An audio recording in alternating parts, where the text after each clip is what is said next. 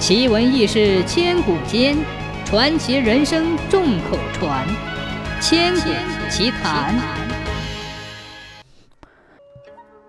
从前有个书生，天生愚钝，反应迟钝，别人都叫他憨书生。憨书生喜欢下棋，是个棋痴，谁跟他下棋都输，而且只输一子。不管对弈人的水平如何，即便是臭棋篓子，依旧只输一子。村里的人喜欢跟书生下棋，艰苦鏖战后，好不容易赢了，那感觉别提多爽了。高手过招，不争寸土，而在于布局，以便争夺更多的机会和领地。说也奇怪，每天都有很多人来憨书生家找他下棋，而且这些人都排起了长队。抢着跟憨书生下棋。起初下棋的还是一些乡野村夫，后来一些达官贵人也来了。自此，韩书生名声大噪，成了远近闻名的臭棋篓子。好事者赠给韩书生一个牌匾，牌匾上书写着“天下第一臭棋篓子”八个大字。韩书生笑呵呵地接受了，还挂在正厅的墙壁上。忽有一天。仙人阁召开围棋对弈大赛，招募国手，胜出者奖励丰厚，可以进宫陪皇帝下棋。韩书生报名参加了，他依旧只输不赢，不久便被淘汰了。正当韩书生离开之际，一个白发老者拦住了他。白发老者仔细打量了韩书生一番，连连称奇，邀请他对弈一局。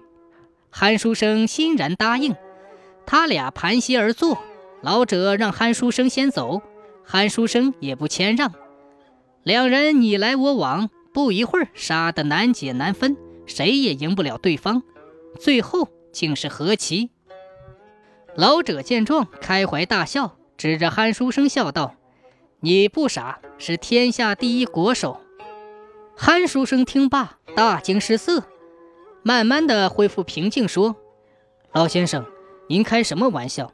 我下棋从来没赢过，是天下第一臭棋篓子。您别拿我消遣了，我还望老先生不吝赐教，指点一下小人。”老者又说：“赢棋容易输棋难，难在次次输，而且只输一子。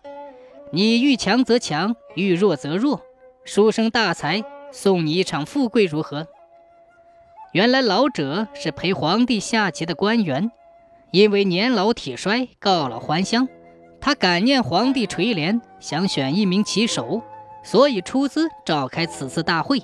也许是英雄惜英雄，老者发现憨书生的棋艺比自己还高，老者把自己的女儿就嫁给了憨书生，并向皇帝推荐了憨书生。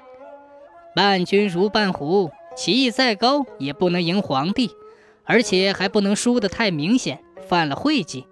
陪棋的官要求挺高，不仅棋艺高超，而且还能变着花样的输棋，这才能叫人赢得开心。憨书生看似憨傻，其实一点也不傻；看似输了，其实早就摸透了对方的路数，轻而易举的输棋，而且还能让人无法察觉。你说他傻吗？也许这便是大智若愚吧。